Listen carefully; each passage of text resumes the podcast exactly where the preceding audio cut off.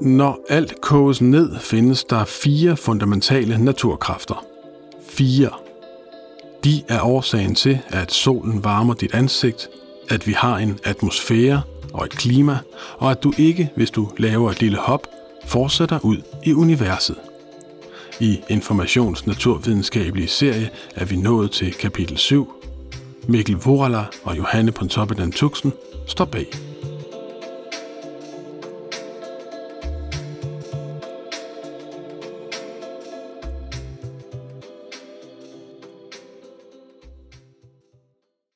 Naturkraft nummer et. Tyngdekraften. Hvad er tyngdekraften? Du ved det måske ikke, men som du sidder lige nu, måske ved morgenbordet, er du både fange af tyngdekraften og selv en anelse tiltrækkende. Med din krop hiver du en lille smule i alt omkring dig, stolen og koppen med kaffe og den halvspisende mysli, og de hiver også en lille bitte smule i dig. Eller faktisk vil den kvikke læser af naturvidenskabsserien vide, at det ikke er helt rigtigt. I sidste uge beskrev vi, hvordan Einstein fandt ud af, at tyngdekraften ikke trækker i ting, men at den er et resultat af rumtiden, der krummer omkring tunge legemer. Men selvom det er hundrede år siden, at Einstein udtænkte det, er det stadig nemmest at forstå tyngdekraften som en tiltrækning. Så lad os fortsætte i det spor. Alle legemer hiver i hinanden med tyngdekraften. Hvor meget afhænger af, hvor tunge de er, og samtidig bliver du hævet ind mod jordens centrum. Hele tiden. Hvad kendetegner tyngdekraften? Rejs dig op, lav et hop, og du eksperimenterer med tyngdekraften. Det er den, der gør, at du ikke fortsætter ud i rummet. Det er jo simpelt nok. Men faktisk er tyngdekraften den mærkeligste af de fire fundamentale naturkræfter. Alle de andre kræfter kan neutraliseres, men for tyngdekraften kan man kun bygge ovenpå. Der findes, så vidt vi ved, ikke negativ masse. Det vil ellers være en effektiv slankekur. Hvor styrer tyngdekraften? Tyngdekraften er kongen af universet. Det er til trods for, at tyngdekraften af de fire kræfter er den absolut svageste. Faktisk er den nærmest uforståeligt svag. Du kan modsætte dig tyngdekraften fra hele jorden, når du rækker ud og løfter din kaffekop. Og samtidig er den så kraftfuld, at den kan holde jorden og planeterne i deres baner omkring solen, fordi den akkumulerer og akkumulerer og rækker uendeligt langt. Hvad kommer tyngdekraften mig ved? Det er den, der giver dig jordforbindelsen. Men hvis du alligevel insisterer på at komme op i højden, for eksempel ved at bestige et bjerg, oplever du, at jo højere du når, jo tyndere bliver luften. Det skyldes tyngdekraften. Der er flere luftmolekyler tæt på jorden end højere op i atmosfæren, og det er tyngdekraften, der gør, at vi overhovedet har en atmosfære, at vi har et klima. Ellers ville molekylerne bare fortsætte ud i rummet. Tyngdekraften er grundlæggende for vores liv her på jorden. Naturkraft nummer to. Elektromagnetisme. Hvad er elektromagnetisme? Alting består af atomer, af bitte små tætpakkede atomkerner af protoner og neutroner, og rundt om atomkernen cirkulerer elektroner i forskellige baner, lidt ligesom planeter omkring solen. Sådan kan vi forestille os det, selvom billedet er snot forkert. Det kan du læse om i næste uge, hvor det skal handle om kvantefysikken. Men hvor det er tyngdekraften, der holder planeten på plads i sin bane omkring solen, er det elektromagnetismen, der holder elektronen på plads omkring atomkernen. Protonerne er nemlig positive og elektronerne negative, og eftersom plus og minus tiltrækker hinanden, forsvinder elektronen ikke bare væk fra kernen. Mellem kernen og elektronen er der en masse tomrum, altså virkelig meget tomrum. Forestil dig, at Kongens Nytorv er en atomkerne, så skal du til Paris for at finde elektronen. Hvad kendetegner elektromagnetisme? Elektromagnetismens effekt kan ophæves. Der er en enorm ladning i hver eneste ting, du omgiver dig med, og i dig selv, men den er neutraliseret, fordi der i stabile atomer er lige meget positiv og negativ ladning, hvilket er godt. Ellers vil der i princippet være dødelige kræfter overalt omkring dig. Hvor styrer elektromagnetismen? I atomer og mellem atomer. Det er faktisk på grund af elektromagnetisme, at du ikke går igennem gulvet, og nu bliver det flippet. Det, du ser som et gulv, er faktisk en samling af atomer. I og imellem atomerne er der som sagt masser af tomrum. Grunden til, at du ikke går igennem alt det tomrum, skyldes, at der mellem elektronerne i gulvets atomer og de elektroner, der fiser rundt om atomkernerne i dine fodsåler, er elektromagnetisk spænding. De frastøder hinanden. Nok til, at du bliver, hvor du er.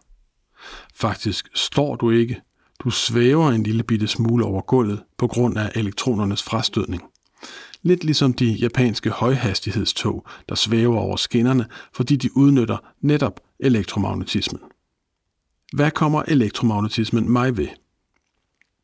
For det første holder den dig svævende. For det andet skyldes helt utrolig meget omkring dig elektromagnetisme. Lys er elektromagnetiske bølger. Varme er. Lyset fra solen er elektromagnetisk stråling, der rammer din hud og skaber energi i form af varme. Kemiske bindinger, alle molekyler, er bundet sammen af elektromagnetiske kræfter. Og så har vi slet ikke talt om, hvordan teknologien har udnyttet vores viden om elektromagnetisme til at skabe strøm og glødepærer og solcelleanlæg og vindmøller og alt muligt andet. Naturkraft nummer tre. Den stærke kernekraft. Hvad er den stærke kernekraft? Nu skal vi i dybden, helt ind i atomkernen. Atomkernen består af de positivt ladede protoner, men også af den type partikler, som hedder neutroner. De er elektromagnetisk neutrale, altså hverken positive eller negative. Helt tæt pakket ligger disse protoner og neutroner, og det er jo mærkeligt. Plus og plus burde frastøde hinanden. Det ville umuligt kunne være stabilt. Med mindre der er en anden kraft på spil inde i atomkernen. Og det er der. Den stærke kernekraft. Hvad kendetegner den stærke kernekraft? Den stærke kernekraft er en tiltrækkende kraft inde i kernen. Den tiltrækker protoner og neutroner og holder dem tæt pakket i atomkernen. Det gør den igennem en ny type ladning, altså hvor elektromagnetismen baserer sig på de elektriske ladninger plus og minus, baserer den stærke kernekraft sig på en helt anden type ladning, som vi kalder farve.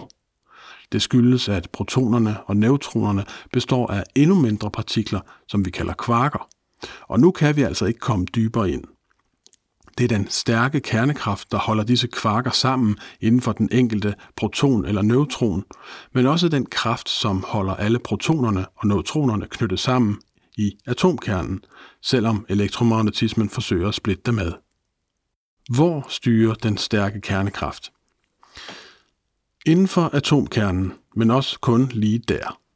Den stærke kernekraft er enormt stærk, men den rækker kun lige præcis så langt, som en atomkerne er stor, og den er næsten ufattelig lille. Faktisk er grundstoffer med store atomkerner, som er fyldt med masser af protoner og neutroner, ustabile af netop den grund. De er ved at være for store til, at den stærke kernekraft kan holde sammen på det hele. Hvad kommer den stærke kernekraft mig ved? Uden den stærke kernekraft vil de atomer, som du og resten af verden består af, ikke være dannet i det tidlige univers eller være stabile i dag. Derudover bunder vor tids største, men risikofyldte grønne energiudnyttelse, atomkraften, i vores kendskab til den stærke kernekraft. Splitter man atomkernen ad, falder den fra hinanden og bliver til andre grundstoffer med mindre kerner. Fission kalder vi det, og den stråling, der udsendes under processen, er radioaktivitet.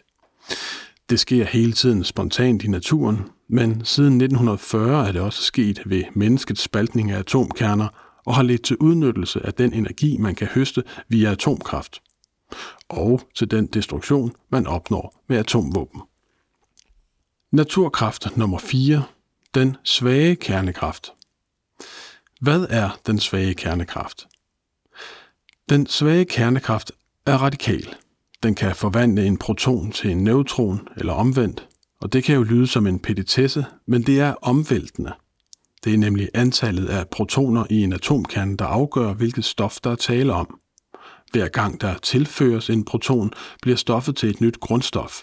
Der er, groft sagt, én protons forskel på, om du har at gøre med jod, som er livsnødvendigt for os mennesker, eller med gassen xenon, som man bruger til at bedøve folk. Det er derfor voldsomt, når den svage kernekraft går ind og ændrer en neutron til en proton eller omvendt. Ikke nok med, at stoffet bliver et andet, det bliver også ustabilt. Før den svage kernekraft spillede ind, havde vi et stabilt system.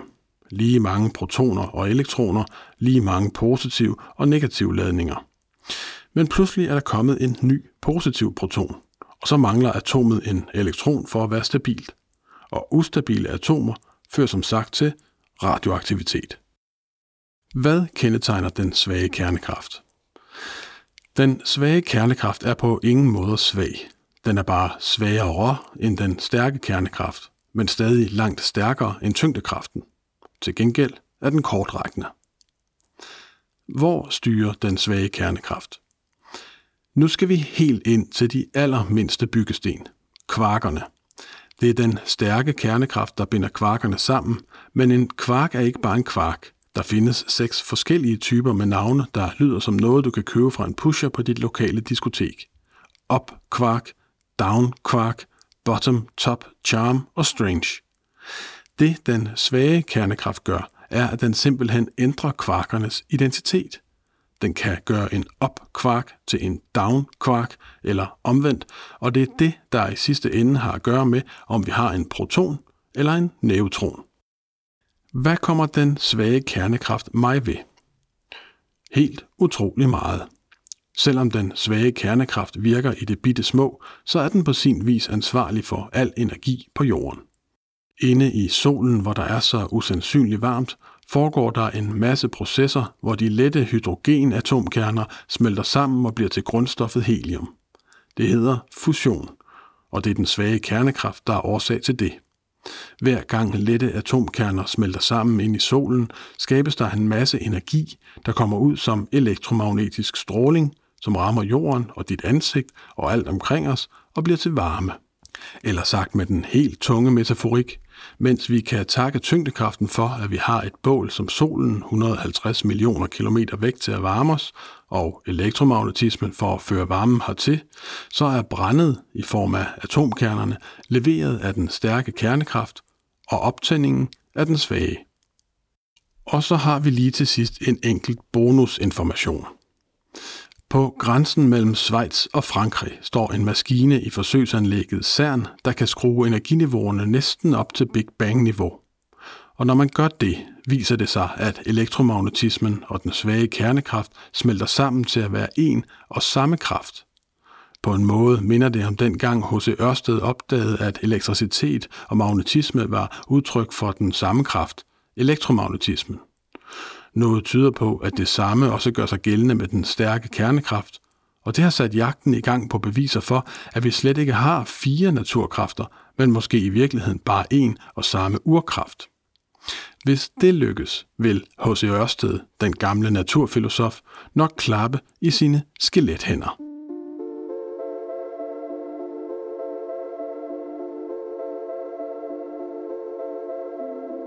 Det var slut på det syvende kapitel i vores naturvidenskabelige serie. Hvis du går ind på Informations hjemmeside, kan du under serienavnet Vi fortæller naturvidenskaben forfra finde både denne og kommende artikler i serien. Du kan også finde serien i din foretrukne podcast-app under samme serienavn. Serien er i øvrigt støttet af Carlsberg Fondet. Har du ris eller ros til dagens oplæsning, eller bare gode idéer til, hvordan vi kan blive endnu bedre, så hører vi meget gerne fra dig. Du kan sende dine tanker til r b s bindestreg information punktum d k. Mit navn er Rasmus Bo Sørensen. Tak fordi du lyttede med.